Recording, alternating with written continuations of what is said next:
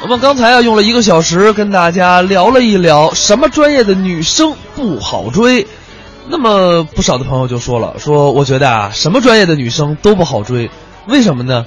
因为我总觉得吧，在学校的女生，尤其是大学的女生啊，她不穿校服，但我觉得感觉不是那么对，我更喜欢我高中的感情。确实啊，可能我们很多的学生，或者说现在的成年人，对“校服”这个词儿可以说是有很深的感触。为什么呢？有的学校的校服实在是太难看了。当然了，有难看的，就有好看的，也有人呢，很多人会羡慕，比如说呃台湾的呀、日本的呀、泰国呀这些地方等等的校服，为什么？真好看呀！尤其啊，说到校服，可能很多人都会想到日本的女高中生的校服。确实啊，大家会绝对想到是什么？是水手服，因为水手服这个东西可以说是日本的文化代表之一。所以呢，今天我们就来从一个学术的角度，也是朋友圈里的一篇帖子，我们来跟大家说一说，为什么日本女生的校服会是水手服。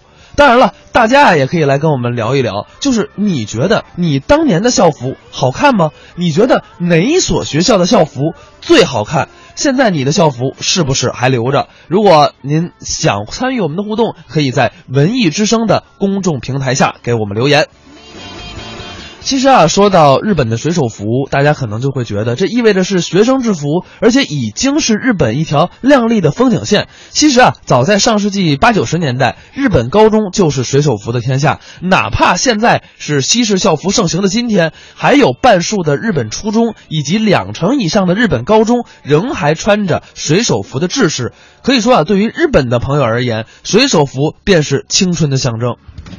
所以呢，我们刚才也说了，大家的校服是不是还留着啊？你的校服有没有什么特殊的意义？拿小破我来说，我的校服可以说每一件上啊，我都不敢洗，为什么呢？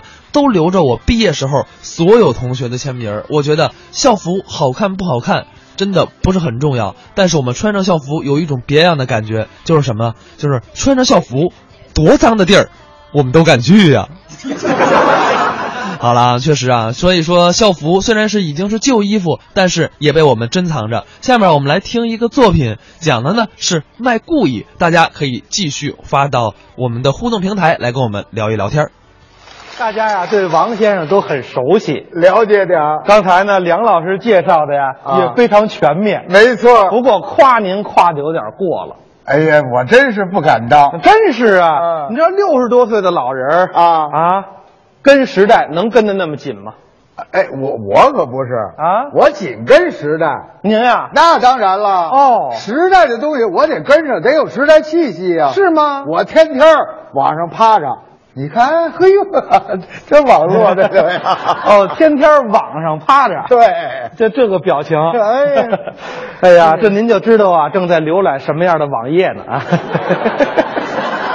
网上有意思，你也应该多学习但是我们相声里头有好些老的东西值得学习嘛，啊，传统东西也不错啊，是不是？对呀、相声就是市井的这个录音机，没错啊，好多声音啊要是不在我们相声里，您就听不着了，有的东西还真是要失传。对不对？没错啊，比方说过去那些个吆喝啊要是没有相声，您就听不见了。哦，那过去的叫卖声，吆喝可好听，哎呀，那市井的味道浓了，是不是啊？是啊，尤其过去北京那卖菜的最讲究吆喝，没错啊，啊九腔十八调，中绳翘扁的，卖菜的吆喝出来好听。十几样、二十几样，一口气儿嘿，都得给吆喝出来。您能吆喝吆喝？我给您学学咱们大家欢迎啊！于老师给咱们吆喝吆喝啊！一捂耳朵啊这就开始哦，为拢音，香菜辣青椒哎，高葱嫩青菜连扁豆，茄子黄瓜加冬瓜，买大海茄，卖萝卜胡萝卜变萝卜，那里儿的香椿儿哎，蒜儿嘞好韭菜。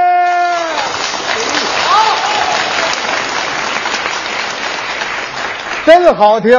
好听吧？是这是我们相声演员加工的。怎么加工的？这原来卖菜就这么吆喝。原来卖菜呀、啊是今儿有什么，随时随地编出来吆喝出来。啊，是他我们这是加工的呀，怎么加工？这不是有什么菜卖什么菜啊这么些菜啊，啊？不是一个时令啊。不是一季节。，对呀、哦过去又没有反季菜，哦，他有什么吆喝什么。是今儿没黄瓜，您吆喝出黄瓜来行吗？哦，对不对所以你说这是咱们经过艺术加工的哎，这是大家很熟悉的一个吆喝。哦，这是卖菜的。，对呀、还有什么讲究吆喝的？你比方说糖葫芦，哦，咱们天津叫糖墩儿这糖葫芦一吆喝呀、啊。您都能听出过去北京城内城市规划来，哦，经过这叫卖，还能听出城市规划，东西南北城不一样。是吗？啊那北城怎么吆喝？到了北城一吆喝是悠悠雅雅，哦，北城卖糖葫芦的我吆喝吆喝您听听啊，啊，闭着眼听，是钟鼓楼、嚯西洋、哦，信鸽啊，老北京那感觉。啊这京味儿就出来了。，对了，哦，您吆喝吆喝，你来冰糖，葫芦儿来，葫芦儿，是不是？他是为什么呀？啊北城啊啊，深宅大院。哦，院子深。对呀、哦所以吆喝的得长一点儿嗯拿您来说啊，您正在啊啊，五进院子那个王府的最后一进，够深的，在书房里边儿。你看您正给老爷捏脚呢，哎，没有，我跟老爷捏脚干嘛呀？ 您正当老爷呢啊，行那捏着脚呢啊一听糖葫芦啊我买糖葫芦去是。手下人从后边到中院，到前院，上台阶儿，再一开街门，啊，正走到门口，哦，有这个时间，他吆喝那长啊。哦，这个长音，对哎呦，要到西城就短一点了，西城东富西贵啊。是啊西城院子也大，啊，但是没那么多近身，哦，院子浅，吆喝就短一点。怎么吆喝？冰糖葫芦，这这可比那短多了啊不，啊！这要跟短的比，这是长的。还有比这个短的？有哪儿啊？南城，哦，就是原来老城区的宣武崇文，哎，过去呢都是贫民窟啊，劳动人民多，大杂院儿哦山墙外边儿接出一米来盖个房子就住人，没错啊。就在墙根底下吆喝，哦一吆喝呢都都有点欺负人。怎么吆喝？好了。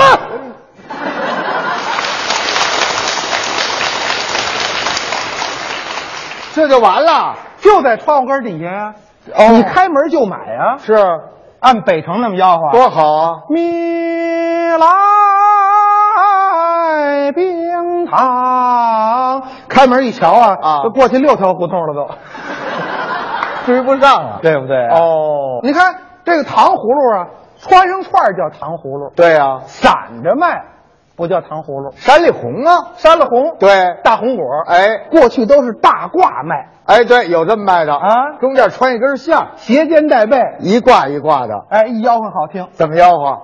还有两挂嘞，哎山了红了，嘿，好，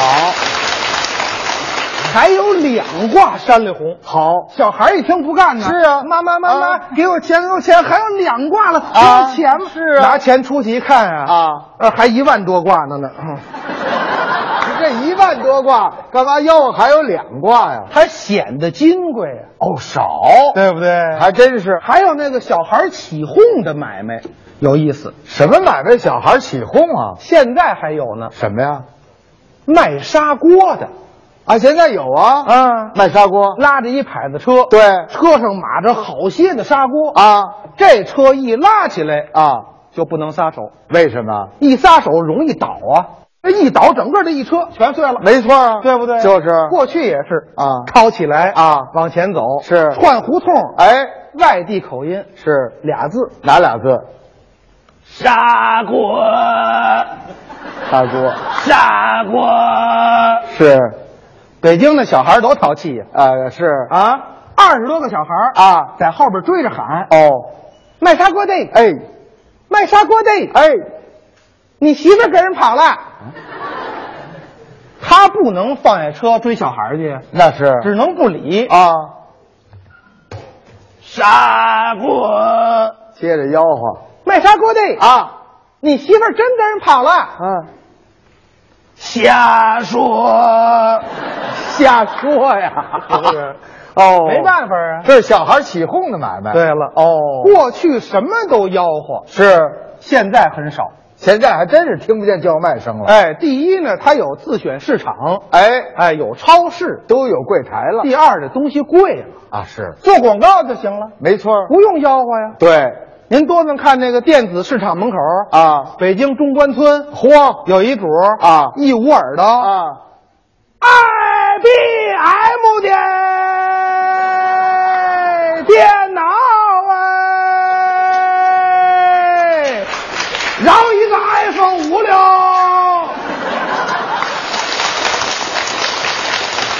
没次吆喝的，没有了还真是没有了。所以这种声音呢，只能在相声里听，哎，这都是传统的声音，最好听的您听不着了。什么？卖故衣、哦，卖旧衣服的，旧衣裳，是现在这衣裳甭说旧衣裳，啊，穿脏了就换了。那还真是。过去不行，我去，哎，这衣裳换下来得卖喽，卖故意的再给卖给别人，没错儿啊，穷人多呀，新三年旧三年，缝缝补补又三年，没错儿，是就仗着这嘴啊这衣裳怎么好，怎么新，怎么金穿，怎么便宜，啊。让您买走。你瞧瞧，吆喝的好，最好听的对口故意，一人一句的，哎，临时现编词儿啊啊还有撒谎，有圆谎，对，没错儿，这个您听不着了，还真是失传了。因为什么？就我一人会呀、不是，没人会啊不是，不是，不是，就你一个人会，啊，我也会啊。 你瞧是不是？我会这对口故意啊 一对一嘴儿，啊，对呀、连撒谎带圆谎。对口故意啊。那这样，怎么着？咱们给各位朋友吆喝一回，吆喝一回可以啊，行吗没问题。这就是故意摊儿，是，一抖了啊这就是旧衣裳，这就是故意咱了，得把它吆喝出去。没错儿。真会吆喝，那当然了，跟我吆喝啊！我跟着你吆喝，哎没问题。您听着，对口故意。哎，大了马的官儿哎，二了马的官儿哎，三了马的官儿哎，啊四了马的官儿哎，马褂儿拜把兄弟来 了。在把兄弟干嘛？本来就是什么叫司马褂儿啊？我跟着你吆喝呀、我就听说过四蘑菇，哪有司马褂儿啊？这不跟着吆喝呢吗？跟着不行啊！啊他我吆喝你大马褂儿啊你得把这个马褂儿怎么使啊，怎么用啊，啊多少钱呢？得把这个吆喝出去。哦，我我得吆喝别的，对，没问题了，没问题，你来吧。再来啊！哎，大了马的褂儿啊，哎，讨在外边儿啊，它没有袖子啊。马褂没袖子， 您怎么那么笨呢？怎么了？撒谎圆谎啊！啊，马褂没袖子是什么呀？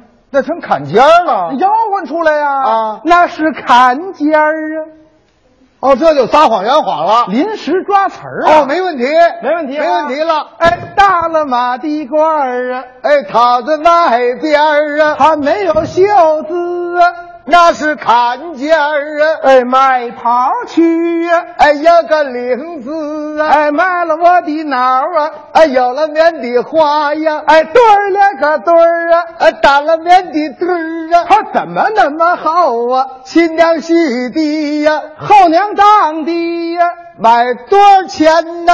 五六毛啊！啊，一了块的一呀，我给你两块二啊！我找你一块一呀，我给你三块八呀，我找你两块七呀，我给你一万七千八百六十四块三毛二分五啊！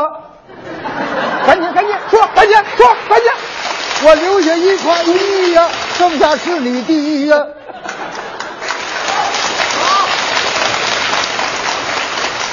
脑子还真快，我不费那劲了，这件卖出去了，搬出去了，换一件可以。哎，买裤子啊，哎，两条腿儿啊，哎，一了条的腿儿啊，那是口袋呀，哎，两条腿儿啊，啊，一个人穿呢，三条腿儿啊，两个人穿呢啊，不，俩人四条腿儿啊，有个瘸子啊，瘸子，